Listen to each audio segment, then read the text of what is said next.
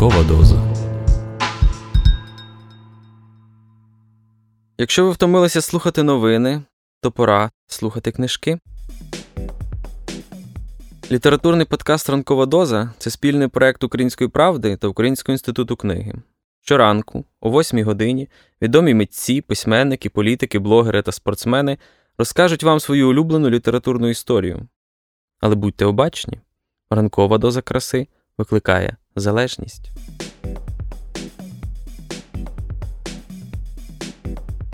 Мене звати Ігор Гринів. Останні е, багато років я займався політикою. І відповідно книжки, які я читав, так чи інакше були зв'язані з цією професією. Але е, більшість книжок, яких я прочитав взагалі за своє життя, зв'язано з тим періодом, який ми називаємо дитинством, юнацтвом, тим періодом, які, на які припали шкільні роки, тоді, коли формувався я як особистість, і вважаю, що саме ці книжки дуже важливо вчасно прочитати. Серед них, можливо, найважливішими книжками є казки. Саме там можна навчитися, що таке добро, що таке зло що таке любов, що таке ненависть, що таке правда, що таке кривда, що таке гідність, що таке честь, лицарські поняття, які повинні бути в кожної е, людини. Казок е, є дуже багато. Я хотів би запропонувати ще раз прочитати давню казку, давню казку Лесі Українки.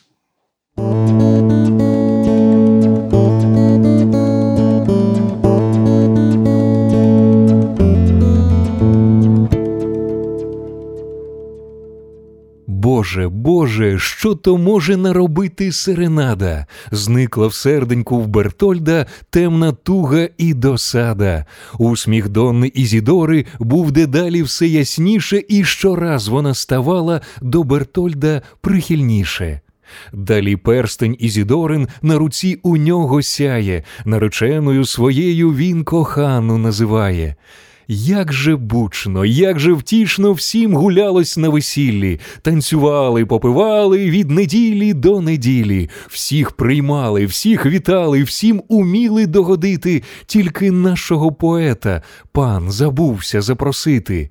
Звісно, клопоту багато завжди пану молодому. Хто ж би міг ще пам'ятати про якогось там сірому? Час летів, немов на крилах, і мов сон життя минало, та не щувсь Бертольд, як лихо несподівано настало. Забажалось королеві звоювати чужеє царство, розіслав він скрізь герольдів на війну скликать лицарство. І якраз серед бенкету в замку нашого Бертольда залунала гучна сурма королівського Герольда.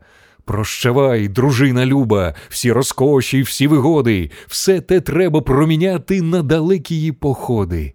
Залишить Бертольдо мусив молодую Ізідору. У неділю вранці рано вже він вирушив із двору. Подалося геть за море все одважне єлицарство. Там, за морем, десь лежало бусурменське господарство. І пішло одважне військо через нетрі та пустині. Не один вояк смутився по своїй рідній країні.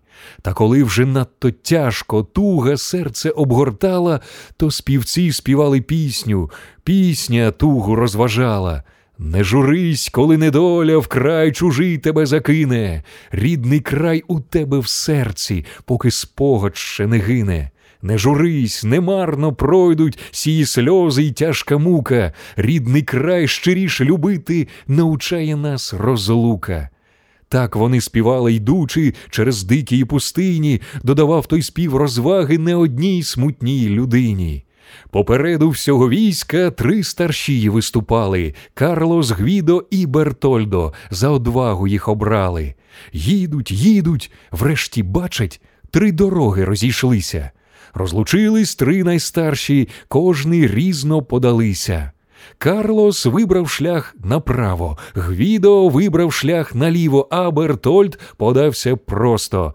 Дай же Боже вам, щасливо!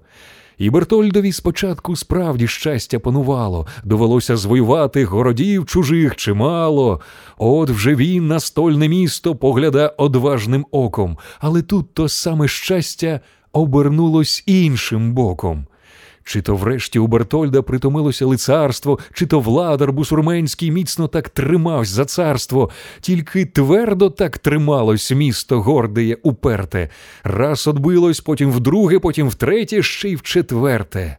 Тут прийшлось Бертольду з лихом, край чужий, ворожі люди, голод, злидні, військо гине. Що то буде? Що то буде? Місяць, другий вже ведеться тая прикрая облога. Серед війська почалися нарікання і тривога. Приступили до Бертольда вояки й гукають грізно Гей, виводь ти нас ізвідси, геть веди, поки не пізно. Нащо ти сюди нас губу підманив нас за собою? Чи ти хочеш, щоб усі ми наложили головою? Осоружне нам все місто, хай і цур такий облозі, хай і цур самій тій славі, хай і цур тій перемозі. Хтів Бертольд розумним словом люте військо вгамувати, та воно дедалі гірше почало репетувати, далі кинулись до зброї. Бог зна, чим би то скінчилось, але тут хтось скрикнув Стійте! Військо раптом зупинилось. Вийшли тут наперед війська військові співці славутні, всі вони були без зброї, а в руках тримали лютні. З них один промовив Браття, часу маємо доволі, щоб Бертольда покарати, він же й так у вашій волі. Ми б хотіли тут всій справі скільки слів до вас сказати, та співцям співати личить. Отже, ми почнемо співати. Тут один із них тихенько струни срібні торкає, усміхається лукаво і такої починає. Був собі одважний лицар, нам його згадать до речі, він робив походи довгі від порога та до печі. Він своїм язиком довгим руйнував ворожі міста. Чули ви його розповідь Я один, а їх аж триста. Ну, то сей одважний лицар якось вибрався до бою і вернув живий, здоровий. Талісман він мав з собою. Я гадаю, талісман сей кожен з вас тут знать готовий. Це буде речення мудре. Утікай, поки здоровий, утікай, поки здоровий. Всі співці тут заспівали. Вояки стояли тихо, очі в землю поспускали. Раптом зброя заблищала і гукнуло військо хором Ми готові йти до бою, краще смерть, ніж вічний сором. І метнулися у напад так запекло, так завзято, що не встигла й ніч настати, як було вже місто взято. Місто взято, цар в полоні бусурменський, перемога. От тепер уже открита всім у рідний край дорога. Тут на радощах Бертольдо всіх співців казав зібрати, і коли вони зібрались, привселюдно став казати. Ви, співці, славутні наші, ви красо всього народу, ви нам честь відрятували, вам ми винні надгороду. Та співці відповідали Ні, не нам, ласкавий пане, той, хто сих пісень навчив нас, надгороду хай дістане. Де ж він, де? гукнув Бертольдо. Що ж він криється між вами? Він не тут, співці говорять, на війні не був він з нами. Він зостався, щоб піснями звеселять рідну країну. Там він має розважати не одну сумну родину. Знаю я сього поета і його величну душу, і тепер йому по царськи я подякувати мушу. Тільки б дав нам Бог щасливо повернутися додому. Срібла, золота насиплю я співцеві дорогому.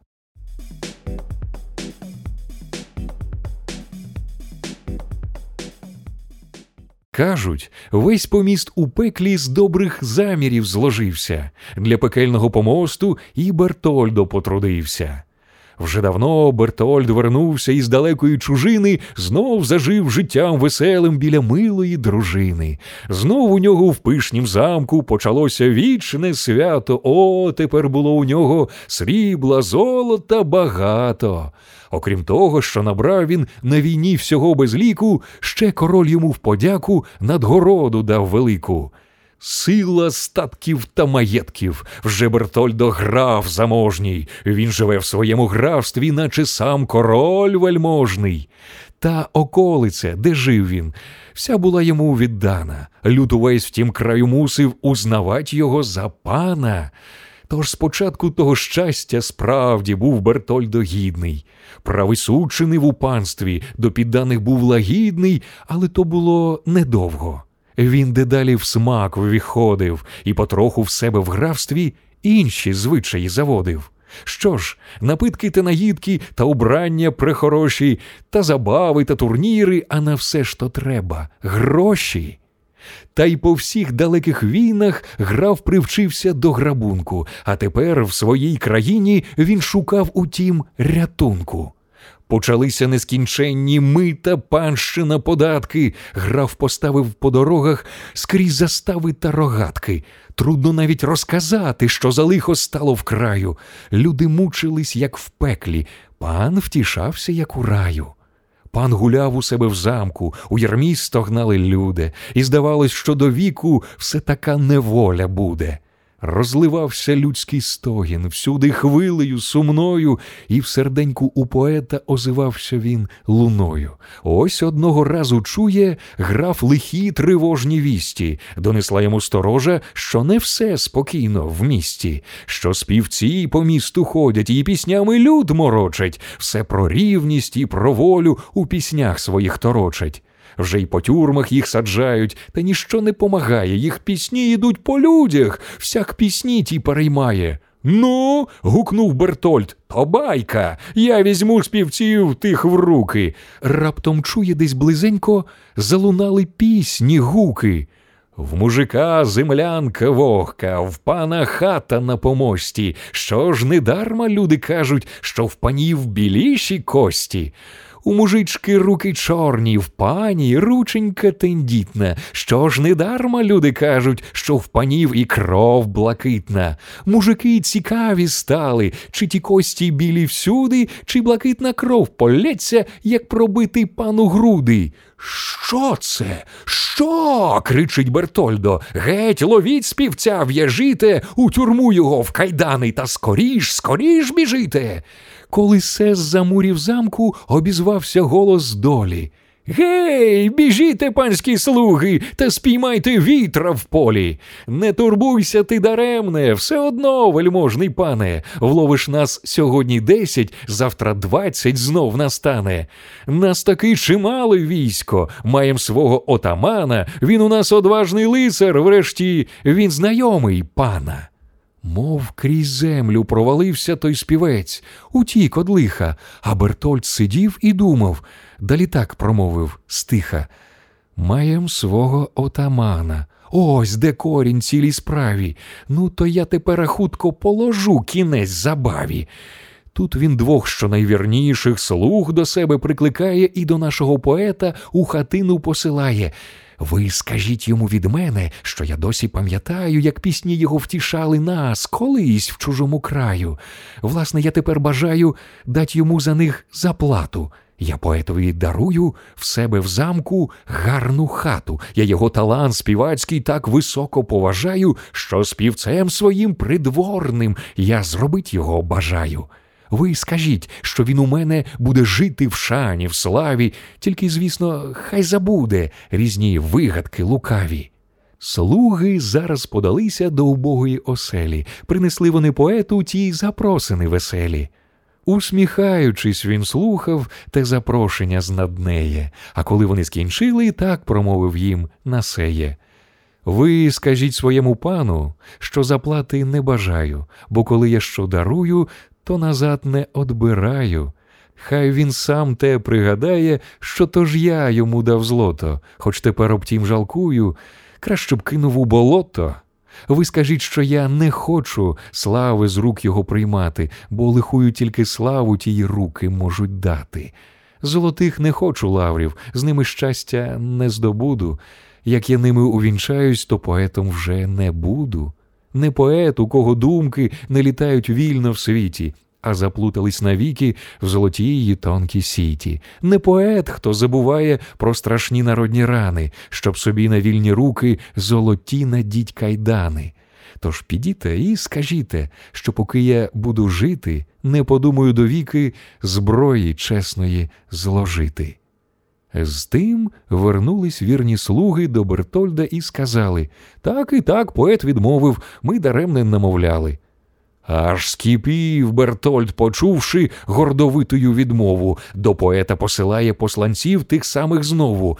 Ви скажіть цьому зухвальцю, що тепер настав день суду, що терпів його я довго, але більш терпіть не буду.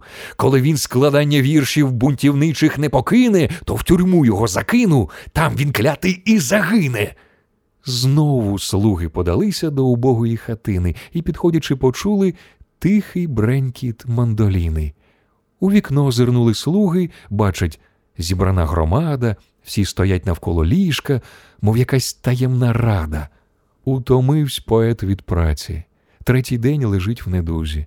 Слухачі навколо нього посхиляли чола в тузі, а поет усе то грає та щось пише на папері і роздає писання людям. Тут вступили слуги в двері. Всі метнулись хутко з хати, і поет один зостався, подивився на слух спокійно, гордовито привітався. Всі Бертольдові погрози слухав мовчки, усміхався, а коли скінчили слуги, так до них він обізвався. Ви скажіть своєму пану, що готовий я в дорогу, тільки хай велить прислати слух ще двох вам на підмогу. На запросини ласкаві я не можу встать з постелі. Вам нести мене прийдеться аж до нової оселі, та й в темниці буду вільний. Маю думи чарівниці, що для них нема на світі ні застави, ні границі, і мого прудкого слова не затримає темниця, полетить воно по світі, наче тая вільна птиця. З словом зіллються в темниці гіркий жаль і тушка туга, і тоді потрійна стане, і страшна його потуга.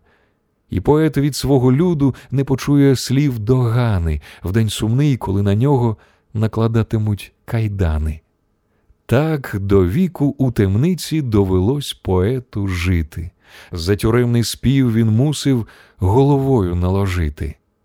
Та зосталися на світі молоді його нащадки, що взяли собі у спадок всі пісні його, всі гадки. Здійнялось повстання в краю, і Бертольда вбили люди, та й гадали, що в країні більш неволі вже не буде. Та зостався по Бертольду молодий його нащадок, і пиху його, й маєтки він забрав собі у спадок. І тепер нащадки графські тюрми міцні будують, а поетові нащадки слово гостре гартують. Проти діла соромного виступає слово праве. Ой, страшне оте змагання, хоч воно і не криваве. А коли війна скінчиться, того діла й того слова, то скінчиться давня казка, а настане правда нова.